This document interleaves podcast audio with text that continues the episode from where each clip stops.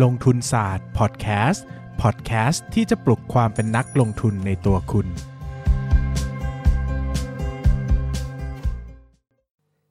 สวัสดีครับ ยินดีต้อนรับเข้าสู่รายการลงทุนศาสตร์พอดแคสต์รายการที่ชวนทุกคนมาพัฒนาความรู้ด้านการเงินและการลงทุนไปด้วยกัน วันนี้นะครับกลับมาพบกันอีกครั้งกับรายการลงทุนศาสตร์พอดแคสต์นะก็เป็นจันทร์พุธศุกร์เนาะนะครับก็เหมือนเดิมนะนะครับ ก็ ตอนนี้ผมมีหนังสือขายอยู่หลายเล่มเลยนะครับ ใครสนใจก็เข้าไป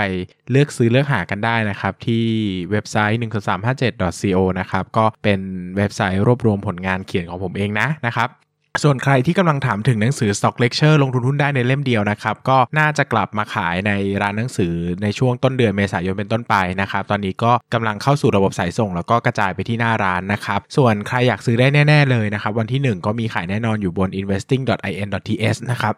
สนใจก็หาซื้อได้นะครับสำหรับคนที่ pre-order ไม่ทันเนาะนะครับสำหรับใครที่เป็นรอบ pre-order นะครับก็แนะนำให้รีบดูคลิปนะ เพราะว่าคลิปสอนพิเศษจะลบภายในคืนวันที่ 31 มีนาคมนะครับเพราะว่าเป็นเงื่อนไขพิเศษสำหรับผู้ pre-order เนาะนะครับสำหรับรอบทั่วไปก็จะได้แต่หนังสือนะครับมาวันนี้เรามาคุยกันในเรื่องว่าทำไมเราถึงจำเป็นจะต้องติดตามการซื้อขายหุ้นของผู้บริหารนะครับอย่างนี้นะครับว่าจริงๆแล้วเนี่ยถ้าเราเป็นผู้ถือหุ้นใหญ่นะครับก็จริงๆเขาจะมีข้อกำหนดไว้ชัดเจนเลยนะว่าเป็นผู้ถือหุ้นใหญ่นะครับเป็นกรรมการบริษัทนะครับหรือว่าเป็นคนที่มีนัยสำคัญกับการทำงานของบริษัท เป็นประธานกรรมการตรวจสอบ เป็นเขาจะมีเลเวลที่เป็นผู้เขาจะเรียกว่าเป็นผู้บริหารนะครับคือถ้าเป็นเลเวลผู้บริหารเนี่ยถ้าคุณมีการซื้อขายแล้วเนี่ยนะครับก็ต้องรายงานต่อตลาดหลักทรัพย์นะครับในการซื้อขายหุ้นนะครับโดยที่แบบการซื้อขายหุ้นเนี่ยเขาจะเรียกว่าแบบ 59ขีด2นะครับซึ่งแบบ 59ขีด2เนี่ยก็สามารถกดค้นหาได้ใน อินเทอร์เน็ตนะครับ search Google ได้เลยนะครับ ก็จะมีแบบรายงานขึ้นมานะครับ ว่ามีวันนี้มีใครผู้บริหารคนไหนซื้อหรือขายหุ้นบ้างนะครับ เพจหลาย ๆ เพจโดยเฉพาะหลักทรัพย์ต่าง ๆ ก็มีการรวบรวมไว้เป็นสถิตินะครับ ใครสนใจแล้วขี้เกียจตามหาเองนะครับ ก็ลองดูพวก LINE ads ของบริษัทหลักทรัพย์ต่าง ๆ หรือ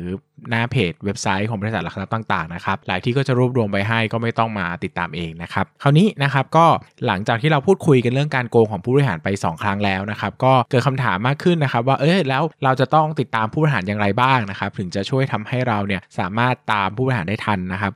สิ่งหนึ่งที่เป็นเรื่องสำคัญมากๆนะครับก็คือก็คือเรื่องของการซื้อกับขายหุ้นของผู้บริหารนะครับ เนื่องจากว่าข้อมูลตรงนี้เป็นข้อมูลที่มีการเปิดเผยเป็น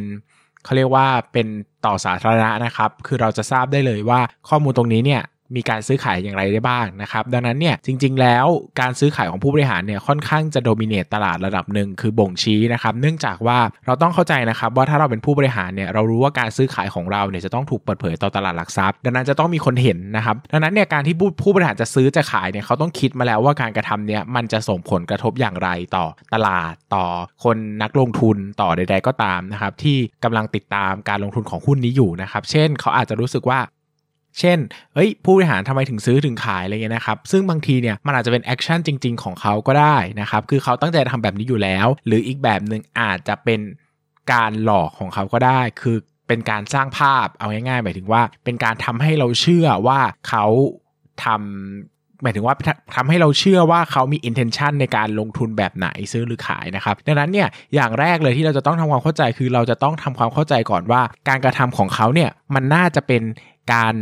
การกระทำจริง ๆ หรือว่าเป็นแค่การส่งสัญญาณ หรือว่าเป็นการหลอกเราอีกขั้นหนึ่งนะครับ ซึ่งการหลอกนั้นเป็นเรื่องธรรมดามากๆนะครับ เราต้องเข้าใจนะว่าสมมุติวันนี้เนี่ยเราลงทุนในหุ้นอะแล้วทุกครั้งที่เราซื้อขายหุ้นอะมันจะมีการรายงานต่อตลาดหลักทรัพย์อะเราจะซื้อจะขายอะไรทีเราก็คิดหนักนะถูกปะเพราะว่าต้องมีคนเห็นอะไรอย่างเงี้ยนะครับดังนั้นอย่างแรกที่ต้องคิดก็คือว่า เงินที่เกิดจากการซื้อขายเนี่ยมันคิดเป็นปริมาณเท่าไหร่ต่อมูลค่าความมั่งคั่งของเขา เช่น ผู้บริหารบางคนซื้อหุ้นบ่อยมากเลยนะ แต่ซื้อวันละแสน ซื้อวันละแสนสองแสนอย่างเงี้ย ซึ่งมัน not significant มาก ๆ นะครับ คือไม่ได้มีสาระสำคัญอะไรต่อความมั่งคั่งของเขาเลย เขามีเงินในบริษัทเป็นหลักร้อยล้านอย่างเงี้ย บางคนซื้อเล่นวันละแสนสองแสนอย่างเงี้ย เพื่อให้มันขึ้นว่าเขาซื้อทุกวันเนี่ยคำถามคือมีประโยชน์ไหมไม่มีนะครับ ยิ่งถ้าคุณไปดูภาพรวมเป็นไตรมาสเป็นเดือนแล้ว ปริมาณมันน้อยมาก ไม่แบบ ไม่ไม่ถึงล้าน 2 ล้านอย่างเงี้ยความจริงไม่ต้องสนใจเลยด้วยซ้ำว่าเขาจะซื้อบางคนก็ซื้อไปเรื่อยเปื่อยนะครับ หรือว่าบางคนเนี่ยเขาก็รายงานของคนในครอบครัวด้วยนะครับ ดังนั้นเนี่ยบางทีเนี่ยบางทีเขาอาจจะซื้อกันลงทุนแบบ DCA ก็ได้ซื้อสะสมไว้ก็ได้นะครับ ดังนั้นเนี่ยถ้ามันน้อยเนี่ยส่วนใหญ่ต้องเข้าใจก่อนว่าไม่มีนัยสำคัญอะไรต่อบริษัทนะครับ บางบริษัทก็ชอบสร้างภาพนะครับ ว่าเอ้ยเนี่ยแบบผู้บริหารกำลังซื้อนะ หุ้นกำลังดีนะครับ แต่จริงๆแล้วเขาซื้อน้อยมากเลยอะซื้อน้อยมากถ้าเทียบกับ ความมั่งคั่งของเขาดังนั้นเนี่ยอันนี้เราก็ต้องให้น้ำหนักน้อยหน่อย ก็คืออาจจะสนใจก็ได้นะครับ แต่อาจจะไม่ให้น้ำหนักเท่าที่ควรยกเว้นว่ามันเป็นก้อนใหญ่ๆ จริง ๆ ที่มัน significant ต่อเงินของเขาเนอะคราวนี้ถ้าเงินเป็นก้อนใหญ่แล้วล่ะ หมายถึงว่ามันมีนัยยะสำคัญก่อการลงทุนของเขาจริง ๆ แล้วแหละเราต้องต้องสนใจอะไรบ้างนะครับ อย่างแรกที่เราจะต้องเข้าใจก่อนก็คือว่าสิ่งที่มีนัยยะสำคัญมากที่สุดมักจะเป็นการซื้ออ่าอันนี้ต้อง ต้องจำไว้เลยนะครับ การซื้อหุ้นเนี่ยมักจะมีนัยสำคัญมากกว่าการขายหุ้นนะต้องเข้าใจอย่างนี้นะครับ เพราะว่าซื้อเนี่ยมันต้องเปลี่ยนจากการที่มีเงินสดไปเป็นถือหุ้น ดังนั้นเนี่ยการที่คนคนหนึ่งจะถือจะต้องการหุ้นเนี่ย intention หรือว่าความต้องการของเขามักจะมีแบบเดียวคือเขาอยากจะถือหุ้นนี้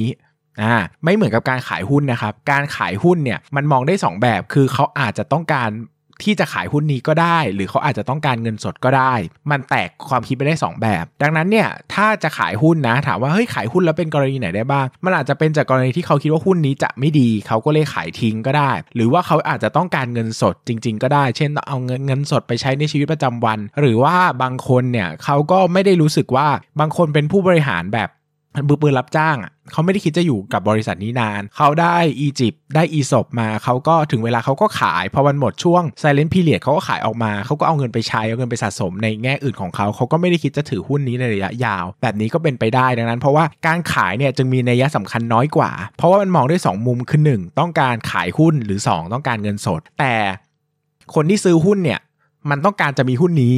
ต้องการจะมีหุ้นนี้นะ ไม่มีคนซื้อหุ้นเพราะว่าต้องการทำลายเงินสดในพอร์ตตัวเองเข้าใจไหมคือมันไม่มีใครคิดว่าจะจะจะกำจัดเงินสดในพอร์ตตัวเองทิ้งนะครับดังนั้นเนี่ยมันก็กลายเป็นว่าคนที่จะซื้อหุ้นเนี่ยมันมักจะมีนัยสำคัญยิ่งซื้อเยอะๆเนี่ยนะครับมันมีนัยสำคัญว่าโอกาสที่หุ้นนี้จะดีในอนาคตเนี่ยค่อนข้างจะจะสูงนะ ดังนั้นเนี่ยการซื้อเนี่ยมักจะเป็นภาพที่ที่ดีนะครับแต่พอจะซื้อเนี่ยก็ต้องคิดหลายมุมอีกนะหนึ่งก็คือว่า หนึ่งคือเขาซื้อจริงหรือซื้อหลอกวะ เข้าใจป่ะเขาซื้อหลอกเราอีกทีนึงให้เราไปซื้อหุ้นตามเขาหรือว่าจริง ๆ แล้วเขาซื้อเพราะว่าเขาซื้อจริง ๆ ซึ่งผมว่ามันต้องดูที่ปริมาณเวล อันนี้ปริมาณเวลคงจะบอกได้ถ้าเขาซื้อในสัดส่วนเยอะๆของบริษัท หรือซื้อในสัดส่วนเยอะๆของเวลเขาเองเนี่ยค่อนข้างจะทำให้เชื่อถือได้ว่าเขาซื้อจริงนะครับ คราวนี้ซื้อจริง แล้วบริษัทพื้นฐานจะดีจริงไหมอันนี้ก็ต้องมาคิดอีกทีหนึ่งเพราะผู้บริหารหลายคนก็หลงตัวเอง เข้าใจไหมเขาก็หลงไปเองว่าบริษัทเขาน่าจะดีน่ามันน่าจะดีระยะยาวแต่จริงมันอาจจะไม่ดีก็ได้เขาอาจจะไม่ได้มองภาพบริษัทตัวเองขาดก็ได้นะครับดังนั้นเนี่ยเวลาเราจะซื้อเนี่ยเราคงต้องดูพื้นฐานประกอบด้วยนะครับแล้วก็ดูดูภาพบริษัทประกอบด้วยอะไรเงี้ยอย่างแบบมันมันพอช่วยรีเช็ค ในการเป็นเขาเรียกว่าอะไร divergent ได้หมายถึงว่าผู้บริหารพูดแบบหนึ่งแต่การกระทำเขาเป็นอีกแบบหนึ่งเช่นผู้บริหารบอกว่าธุรกิจดีมากกำลังจะดีมากแต่ขายตลอดทางแบบนี้เนี่ยมันก็แปลกๆนะครับหรือว่าผู้บริหารบอกว่า โอ้โห หุ้นเขาดีมากอนาคตสดใสมาก แต่เขาถือหุ้นไปประมาณแค่ห้าเปอร์เซ็นของบริษัทอย่างเงี้ยคำถามคือถ้ามันดีมากทำไมคุณไม่ซื้อเพิ่มล่ะถูกไหมทำไมคุณไม่ซื้อหุ้นเพิ่มทำไมคุณไม่ลงทุนเพิ่มล่ะอะไรเงี้ยมันก็เป็นการตั้งคำถามได้ว่า เออ ถ้าเขาไม่ซื้อเลยเนี่ยมันอาจจะเป็น ส่ายเล็ก ๆ ว่าเขาก็ไม่ได้เชื่อถือในบริษัทมากขนาดนั้น แต่ถ้าเขาซื้อเขาอาจจะเป็นการตั้งคำถามว่าเขาหลอกเราปะวะอะไรเงี้ยนะครับ ดังนั้นเนี่ยเรื่องเนี้ยเป็นเรื่องที่ยากแล้วก็